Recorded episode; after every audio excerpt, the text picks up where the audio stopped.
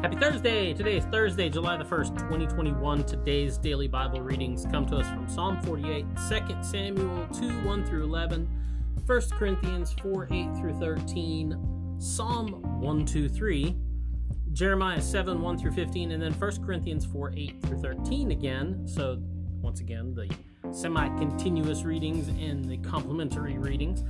I'm going to take a look at Jeremiah 7 1 through 15 today uh, and talk about deceptive words. Uh, so here's the deal Jeremiah warns the nation of Judea and the people of Jerusalem that they they they presume too much that they've kind of they've they've they're living on an assumption um, because in spite of the fact that they do all sorts of horrible things things that god is telling them here god uses the word abomination in this text they're doing all these horrible things, um, things that God doesn't like, uh, things that violate the covenant He made with them in the first place, uh, the covenant which even allows them to dwell in the land that they're in. Because remember, early on, God refers to this as His land. It's a land that He gives to them, that He allows them to live in, with the stipulation that they behave in a certain way. You know, like yeah, you can you can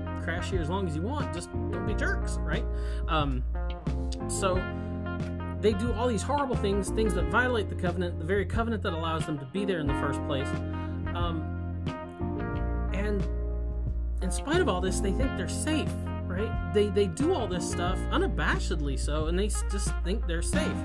Um, and, they, and God Himself is even amazed that they can do all of these things, all of these abominable things, as He says, um, like lying, and, and, and this isn't the abominable things that you might think of. These are things that, well, lying, cheating, murder, adultery, idolatry.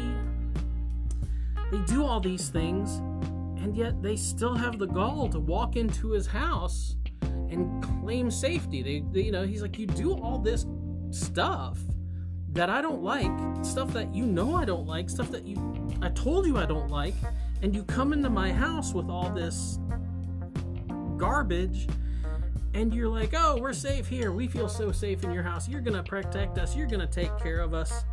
Um they seek safety even though they're not living and abiding by the covenant that he made with them in the first place.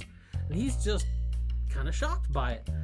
Kind of amazing that we can shock God, but we can, especially when we behave like jerks, I guess. Anyway, and they do this, he says, because they've fallen prey to a lie. They've fallen prey to, de- to deceptive words. They trust in these deceptive words, um, which lead them to believe that God will protect them no matter what, and then that He will maintain them no matter what they do. That He just thinks they're so, just that cool and so awesome that no matter what, He just loves living there. He just loves being with them and loving them so and so much that they can do anything they want, but God is still going to protect them. God is still going to keep them safe, even though they don't live in Him in relationship with Him like they're supposed to, even though they've just ignored the covenant that they made with Him.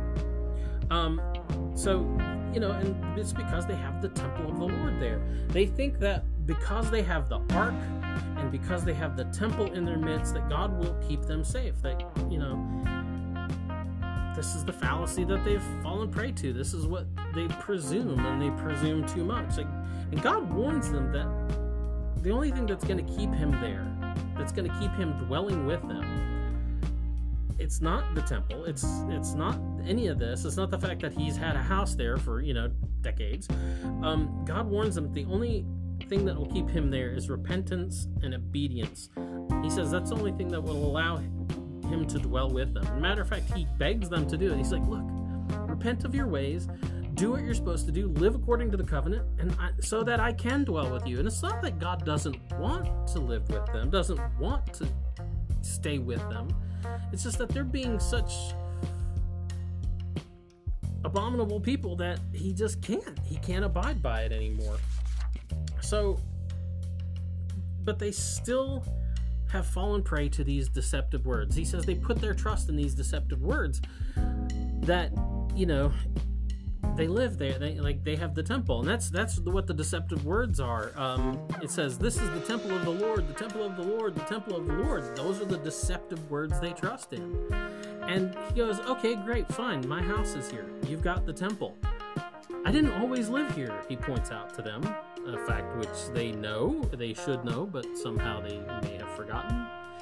He didn't always dwell in the Jayburg, so to speak, or J Vegas, however they want to call it, uh, in Jerusalem he used to have a really nice glamping site in Shiloh, right? Now you're thinking Shiloh. What? That sounds familiar. Well, he it should because you know he had his his really nice mobile home there. Um, we called it the Tabernacle, and he lived there for nearly 400 years. Matter of fact, that's where he met Samuel for the first time. Um, but guess what? They got out of hand too, um, and so he left and didn't leave in a good way either. Things kind of fell apart, and Shiloh was pretty much torched. So he's saying to them, Don't get too attached or too comfortable the fact that I built a house in your town. You saw what I did to Shiloh. Anyway, that's the DBR for today. Get out, enjoy the day. We'll talk to you later. We'll see you tomorrow with another DBR.